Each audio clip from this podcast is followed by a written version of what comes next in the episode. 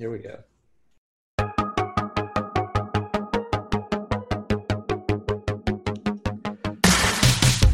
Welcome, everybody, to the end of September and another episode of Nudge Coach Happy Hour.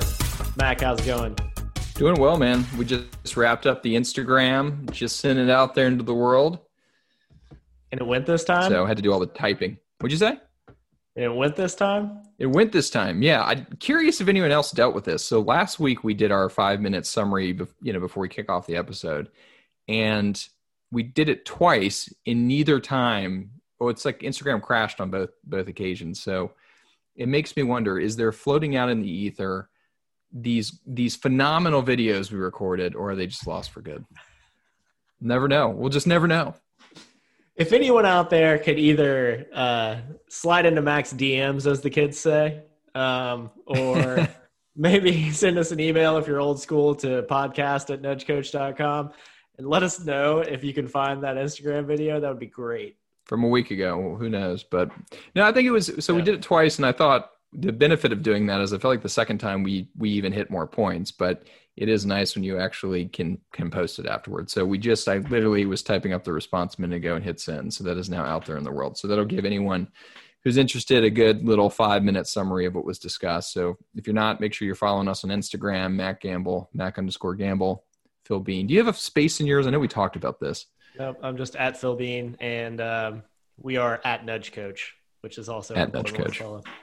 That's good.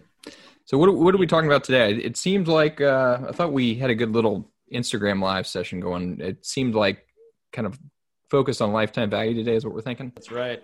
We come to Instagram and we formulate a plan, and today it's all about how to increase lifetime value of clients. So um, I started with this, I think, on the Instagram live, but you know, when it all boils down to is in your business, you're trying to grow, you want to make more money.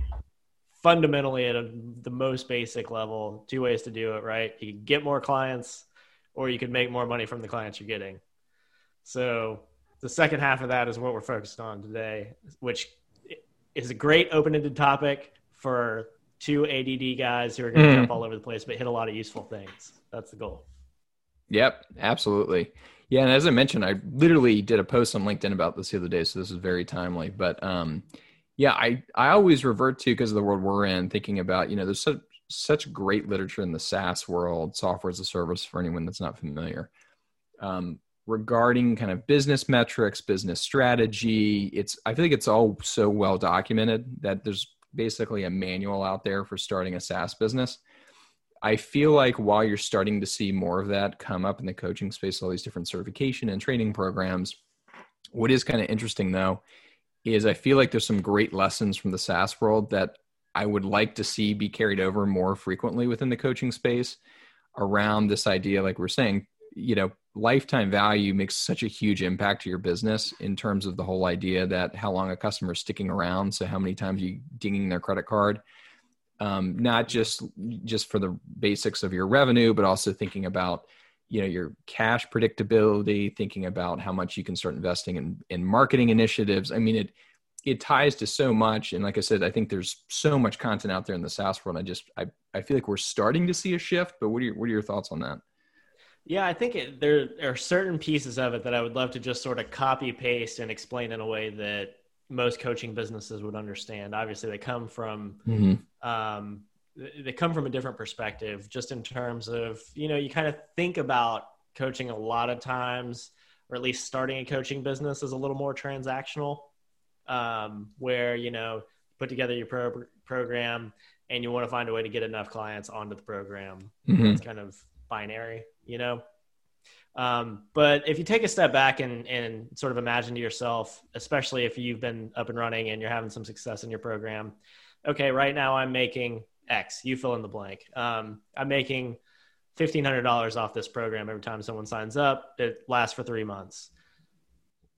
What if for every client that I signed up, I was making $2,500?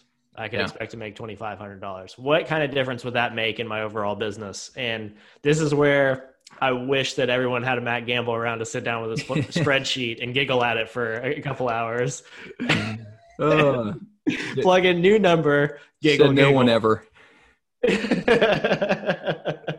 it makes a huge difference, you know, once you start yeah. to think about it that way. And it's not always a completely overwhelming and complicated task to at least start to increase the average lifetime value of a, of a customer. So the amount of money you're going to collect from that customer, the whole length of the time they're a client for you.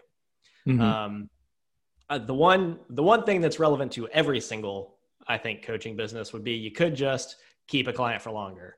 You don't have to create anything new in that in that case. You find a way to keep them on longer keep them engaged so on. Um, but you know the natural question after that is okay how do i do that? What are the different right. things to do?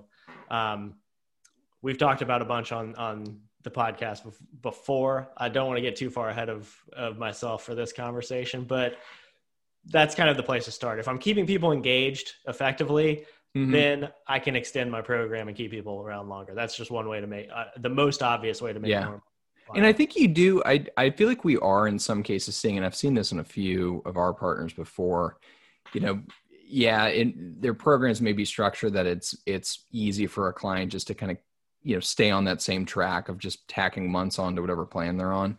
I think I've also mm-hmm. seen some interesting ones that were not necessarily just, you know, well, let me first say there's also the maintenance plan idea, which I think we we all love because it's more of kind of a scalable membership.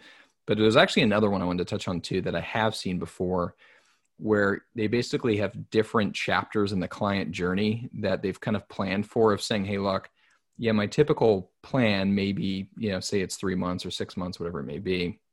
But after that, they have a secondary program that is defined. It's maybe six months. It's kind of stage two of the relationship. It's maybe a little bit more um, hands on than a traditional maintenance plan that we may see that's super scalable, heavily relying on you know scalable content like webinars and digital content. But I, I think we're starting to see some interesting perspectives and interesting strategies come up, which I do think is a benefit of, of times like these. I think you're starting to see some new innovation. Mm-hmm. Yeah, and it makes sense. You know, what I probably would have opened with if this were normal times, um, not COVID, where every everybody seems to be in mm-hmm. dire need of finding a way to monetize something online. Yeah. If this is relevant to a in-person coaching business, if I mean I'm working in person with clients, yeah. I absolutely come up with new ways to extend the relationship or create upsell opportunities, downsell opportunities, or you know, continuity programs, stuff like that and that gives me more money to invest in renting out space for in-person workshops even now mm-hmm. i guess nowadays we should probably focus more on the online thing anyway um, but because of that you know there's there's so much that you can do i don't mm-hmm. want to sort of overwhelm people um, but you know the the most important thing to do is sort of pick one and start if you yeah. if you're kind of do getting... do something i think yeah. if if i was going to stand on top of my house right now and say like one sentence it's do something because i think and this is just me from being in the saas world for so long is i think once you're used to the whole idea of recurring revenue going go getting away from it or seeing other models that don't have recurring revenue is just baffling to me like i, I can't wrap my head around the idea of i'm just going to allow a traditional kind of transactional relationship in which I give someone something, they just give me money one time. That I, mm-hmm. I think it's, especially this day and age, I think there's just so many ways to be providing ongoing value to people. And I think people want it. I, I really do think people want and they're willing to pay for it. And I think coming kind of back full circle to some of the things we've talked about regarding kind of like funnel structure before and on kind of the sales and marketing side is there's always going to be a percentage of people willing to take that next step. And I think in this case, it's those willing to continue to invest. And so if you do have some kind of follow up program or a membership, I think those are two really good places to start. Um, what would you say in terms of you're looking at those two? Which one do you think you want to do? You want to unpack one of those first, or, or there is there one? You're the you're the group coaching guy. We established in the Instagram live. I don't know if one of these better resonates with you than another. well, uh, I will say, unfortunately, all of them resonate with me. So let me. I, I do want to reset on one one item. Um, one of the kind of unconventional and potentially overlooked pieces that actually is one of the most important to the longevity of a relationship is nailing the onboarding process. I know if you listen to it's a lot. We hit it a lot, but um, really investing time in onboarding and welcome messaging and having you know some face time with people on the front end, uh, really kind of investing there creates kind of a trust surplus, or it's kind of like sweat equity in a relationship where you've kind of built up this extra trust. Um, so you have kind of a buffer as as people ease into the program. They're not as anxious because you've really committed to them up front. Um, that's one of the best things you can do first, first of all, too, um, to make sure people are sticking around for the duration and potentially ready to continue on. So I just wanted to bring it back to that first. When I come back around, I mean, I I just I I love the continuity of. The maintenance program is is so simple and underutilized to me because it's what I don't like suggesting that people do is something that's technic- technically complex, um, especially if they're just getting into a phase where they're ready to scale in their business. Mm-hmm. Um, and so, what I like about a maintenance program is that it can, can potentially be developed in a way where you have kind of the same set of topic based content. They could be running for year round, 12 months, like month one or January every year, you're focused on this. February every year, you're focused on this, and so on. And so, whenever people move on to that maintenance program, you could be just cycling them in at the right time to focus on on the right things. And so the idea that everyone's going through the same stuff at the same time makes it much easier for you to implement than say something where you know someone signs up on day one and the flow starts from there to where every single person in that program is at a different point. That's a little complicated to to manage and administer and create. Yeah I, um, so yeah. I, I agree with that. I think there's some if you're running everything in a cohort style i think it is a little bit easier because to your point the maintenance plans can even kind of follow a similar cohort uh, structure. But i think you, you touched on one thing too that i do want to circle back on with with respect to onboarding because i think it ties into the the longevity piece is we and this is just mm-hmm. experience we've seen from the nudge world is we have absolutely seen a correlation in the amount we can humanize an experience on the front end in the length of time a person is willing to engage. So when and what i mean by that is imagine if you were just going to send somebody a text or imagine i was just going to send you a text message and you didn't know who i was mm-hmm. how likely are you to respond to that message? Not very likely. And so i think what we see is the importance of really building that connection on the front end. And i think within that onboarding structure and that that conversation you know it's a great time to be um, you know making sure you can kind of navigate it around any friction points or pitfalls. You can set expectations but also too and this ties into all of this is make sure the person is really well prepared and set up on the different platforms and tools you're using because if you put if you invest the time on the front end of that piece once you have them on the systems, whether you're using something like a nudge for for the coaching side, or you even you get them comfortable with like maybe webinars on Zoom or whatever it is, that once you have them on there, you can just keep the, engaging them through that same mechanism and, and method. And I think that's where I always tell people invest as much as you can on the front end because it's going to pay you dividends on the back end. Yeah, and coaches, uh, and I don't want to speak out of turn for every coach out there, but a hell of a lot of the coaches I know are incredibly good at sort of teaching habitual stuff and routine and focusing on that. Mm-hmm. So that's what it becomes after you teach them how to get on in the first place of a, of a new system, something like Nudge. Oh, I'm on it. I understand how this works. Now it's in your wheelhouse of saying, okay, now we're in the routine of, of checking back, keeping each other accountable along this road. Um, that's why it's just so important, especially I think in the coaching world, um, and probably is in, in other industries as well, but especially in coaching, I think that gets coaches running programs online into a comfort zone faster because they get to focus on the things they're really, really good at from that point on. Yeah, that's a good point. That's absolutely a good point. And I mean, I, I think if we really wanted to go full circle on this, I think this is also where, um, you know, we've talked about kind of the influencer model before that I, I think as you do this in a maintenance plan, I think caters well into this is you're you're thinking about scalable content, and I think um, things like webinars, podcasts. I think things like that weave really well into kind of content for maintenance plans. Things that are you know you can be addressing Q and A at scale. You can be providing insight at scale. Um, I think all this just ties together, and I think as a result, it kind of further helps you build your brand. So it, I think it really is this cycle of creating great content, eventually getting it to a point that it can be scalable because I think it's going to fuel your business on multiple sides. Absolutely. And yeah, I think so. Bringing it back to, I guess, we've talked about onboarding and welcome messaging there, um, those communications.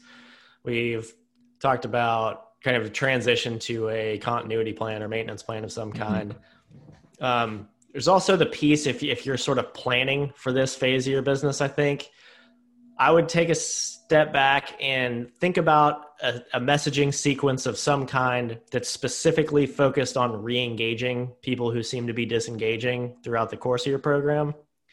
Um, and strategies that you can implement for that. Mm-hmm. Uh, just consider that as kind of one of those pivotal points. I think um, when it comes to trying to add longevity to the to the relationship and increase lifetime value, you've got sort of all these key transition points that you want to have kind of workflows or specific plans for mm-hmm. how you're going to communicate, and you want to kind of test them out and be able to iterate on them. You have the onboarding welcome piece. Um, you have the this potential these people seem to be disengaging so i'm going to have a plan for something i'm going to reach out to them with when they start to do that. Maybe it's an email workflow that you already have built out but you're ready for that situation so that you have a plan in place. Mm-hmm. um, and you also have the end of program. Okay i need to have something in place to transition these people to so that i can keep them a paying client for longer. Um, especially if you're you know starting with a kind of intensive program the continuity offer something like a maintenance program ought to be a pretty easy sell. I mean, so just let's just go to health and fitness, for example. Say I'm a weight loss coach, I run this intensive program, goes really well. I mean, the messaging is sort of built into the fact that everybody knows that 80% of people who lose weight gain it back and often even more. Mm-hmm. Um, so it's right there for you. You know, hey, this has been a great experience for both of us. Loved working with you. Um, I just really want to make sure that we see these results stick.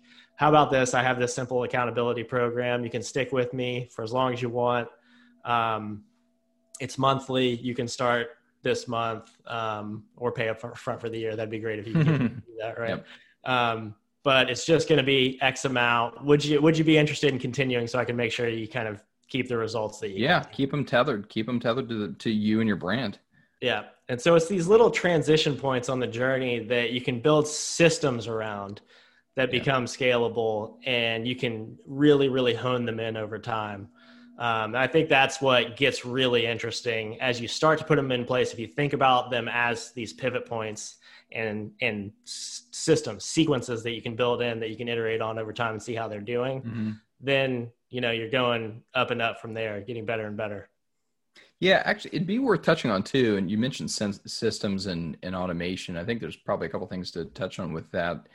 It'd probably be helpful to think through a little bit some of the systems, the common systems we're seeing people use for things like this. Because I think there's, you know, when you're going down this path, what you don't want to do with a maintenance plan or subsequent programming is you don't want to set yourself up for um, making this an it, some kind of crazy time drain on yourself. And I think it's really, really tough, and you really got to balance great value at scale. And so you yep. can't be doing these one-on-one sessions. You really have to think about, and I, I just from my two cents, where I see some of our, I think, seen partners do it previously, has been something like, okay, maybe monthly they're going to do a webinar and maybe they're also giving this their maintenance group access to some kind of ongoing evergreen content library that they're pumping content out in terms of their blogs or something like that. Or maybe they have access to a private podcast channel or something. And i think mm.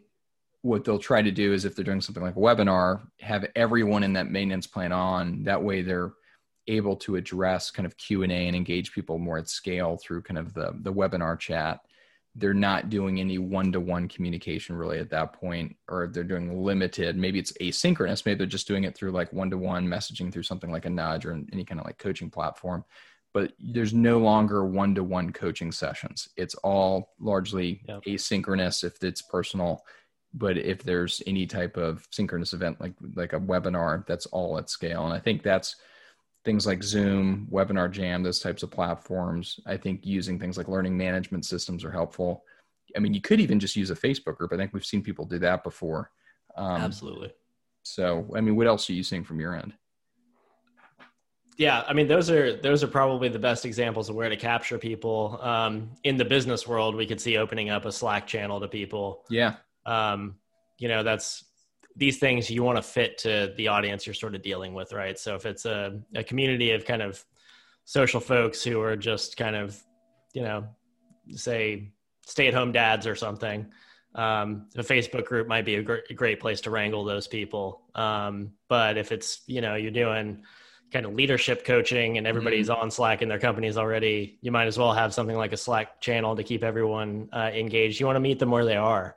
Um, when it comes to the the systems for pushing out workflows like we were talking about at these kind of key transition points you know you can never never say enough about you know the value of email. You have an email list. You, you could it. run the whole thing through email. Yeah maybe there's a newsletter you funnel all these people into and you're just pumping out some kind of really you know based on some kind of cadence some kind of regular email. Yep absolutely. And and you know the great thing about about that is you know if you're if you're regularly sending out things through like email something that's that's easily trackable measurable in terms of mm-hmm. opens and, and clicks you can have sort of built into the process as you get more and more comfortable with um, setting up email workflows things like okay if someone hasn't opened one of these in in 30 days 60 days 90 days start that re-engagement sequence and yeah, have your have your seven day re-engagement sequence planned out where you know you want to make that the re-engagement sequence feel more like a personal outreach even though it's already built into the to the system. But what you're mm-hmm. doing there is kind of acknowledging with that person that hey life gets in the way. I get it. You know there's a yeah. lot going on. Is this still something that's valuable to you? I really want to see you get these goals. If you stay on the road i think you will. Or you can drop off. You know that's that's your road. You're kind of creating this fork in the road for them to say oh yeah that's why i'm doing this. Let me re-engage here. Yeah, yeah, and because um, I mean, you touched on this. The reason we we do these is well, for one, yeah, it's great if you can keep a person just paying you, but I think too, as you outlined, most people are going to need you again at some point in time, and it's going to be a lot easier to get them, you know, back into a program if they're already kind of half still working with you in a way and still consuming your content and engage with your brand, and further building more and more trust versus if they've kind of gone out on their own and maybe you know you lose touch. So just like you'd see in marketing, I think it's very common, very similar um, concepts. Absolutely. So I guess one thing, the one thing I can think of off the top of my head that we haven't thought about for this for this grander topic is just the sort of obvious of upsells of different things that you yeah, can offer. Yeah. Um, um, yeah, so I don't know if we want to beat that up much. It's it's fairly obvious if you have other things. So there are a lot of common examples in in health coaching businesses, especially that we can think mm-hmm. of. I don't know if you want to touch on anything that you've seen. Yeah, well, it kind of just kind of touches on what I was just mentioning is if you get someone to say they wrap up a program, so say they've been in a three or six month program, you then kind of transition them. You say, hey, do you want to um, for X number of dollars a month, or say it's 29 or something like that, something in low cost. Hey, you can stay in this maintenance plan group. You get access to these podcasts, these webinars, whatever it is.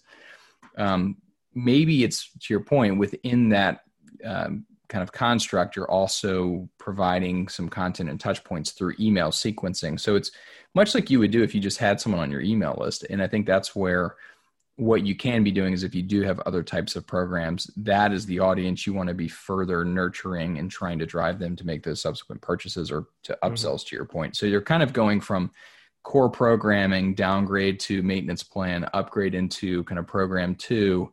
They'll probably downgrade back into maintenance plan. And then you're kind of going through that natural progression of in and out of your primary programming, but no one's ever gone. And I think that's yeah. the main thing is kind of thinking about that maintenance plan almost as like a safety net that you're you're never allowing a person to to leave you completely. You're just downgrading them to a plan that makes the most sense for them at that point in their life. Yeah. If someone's having a good experience with you if the experience is meeting their expectations mm-hmm. there's no reason to ever let them go away. Um, just always have somewhere for them to go where they're yeah. still in the relationship with you.